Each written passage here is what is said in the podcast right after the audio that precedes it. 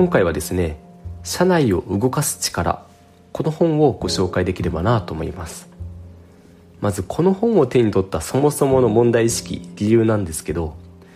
まあ、なんで正しいこと言ってるのに人って動いてくれないんだろうかとこういう疑問からちょっと手に取ってみました。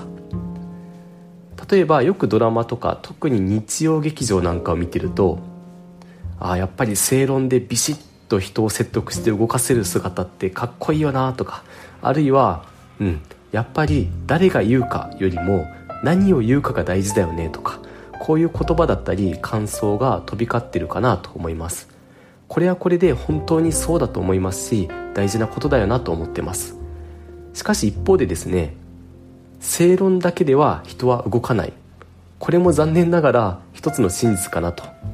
いうところで例えばですね売り上げを上げるためにこういう施策に取り組みましょうというメッセージを一人の平社員の方が話すのと部長レベルの方が号令をかけるのとではまあ伝わり方とかそういうのって全然違いますよね。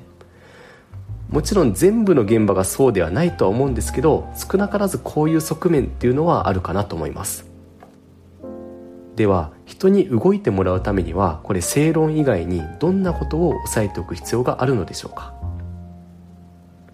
これは大きく4つのステップがあるんですけど1つ目はパワーの基盤を作る。そして2つ目は基本的なプランを構築する。そして3つ目は実行に取り掛かる。そして最後4つ目はその実行を継続すると。この4つですね。で今回は1つ目のパワー基盤自分の影響力の基盤を作るという部分にフォーカスしてお話しできればなと思います。このパワー基盤を作るのところで重要なキーワードの一つ信頼残高という言葉が出てきます。この信頼残高の残高っていうのはおなじみの銀行口座ですね。銀行口座にお金を貯めておいてでいつでも引き出せる状態。これ残高っていうふうに呼んでるかなと思いますけど同じようにですね何か協力を得たいなと思った時にいつでも仲間を頼れる状態にちゃんとなってるかと。これが信頼残高が意味していることになります。まずこの信頼残高をしっかりと貯金すること。これが人を動かすための大大大前提になってきます。ではどうすればこの信頼残高をどんどん貯金することができるのか。ここはですねおそらくいろんな方法があると思うんですけど一つですね私が前職のコンサルファームでこれ良かったなと学んだことをですね一つご紹介できればなと思います。それは ABC という考え方です。これはですねあの全然特別な理論とかではなくて当たり前のことを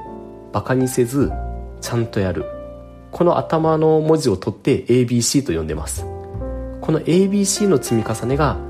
やっぱりなんだかんだ信頼残高を貯金するのに一番近道なんじゃないかなと思います。例えばですねなんか商品を売っててでお客様から「御社の商品って〇〇はできますか?」とこういう質問を受けたとします。こういう時にですねうやむやにうんとできるかもしれないですけどちょっとみたいな感じでうやむやに答えるんではなくて例えばこれ「できます」なのか「できません」なのかもしくは「分かりません」なので明日までに必ず回答します？なのかこういうふうにですね必ずはっきりとシンプルに答えるようにする。これも一つの当たり前のことですけど馬鹿にできないことですよね。あるいはメールとかチャットが業務時間に飛んできた時には最低でも3時間以内には回答するんだとかこういうですね当たり前のことを馬鹿にせずちゃんと積み重ねると。おそらくこういう行動の一つ一つを重ねていくっていうのが信頼残高を積み上げるのになんだかんだ一番近道なんじゃないかなと思います。以上がですね4つのステップ冒頭にご紹介したあの4つのステップの1つ目ですね。パワー基盤影響力の基盤を作るっていうところの信頼残高のため方のお話でした。他にもですね正論で人動かないじゃあどうすればいいんだとこんな風に悩んでる人にとっては本当にかゆいとこまで手が届く。あのそういう本だと自信を持っておすすめできますので是非読んでみてもらえるととても嬉しく思います。今日はここまでにします。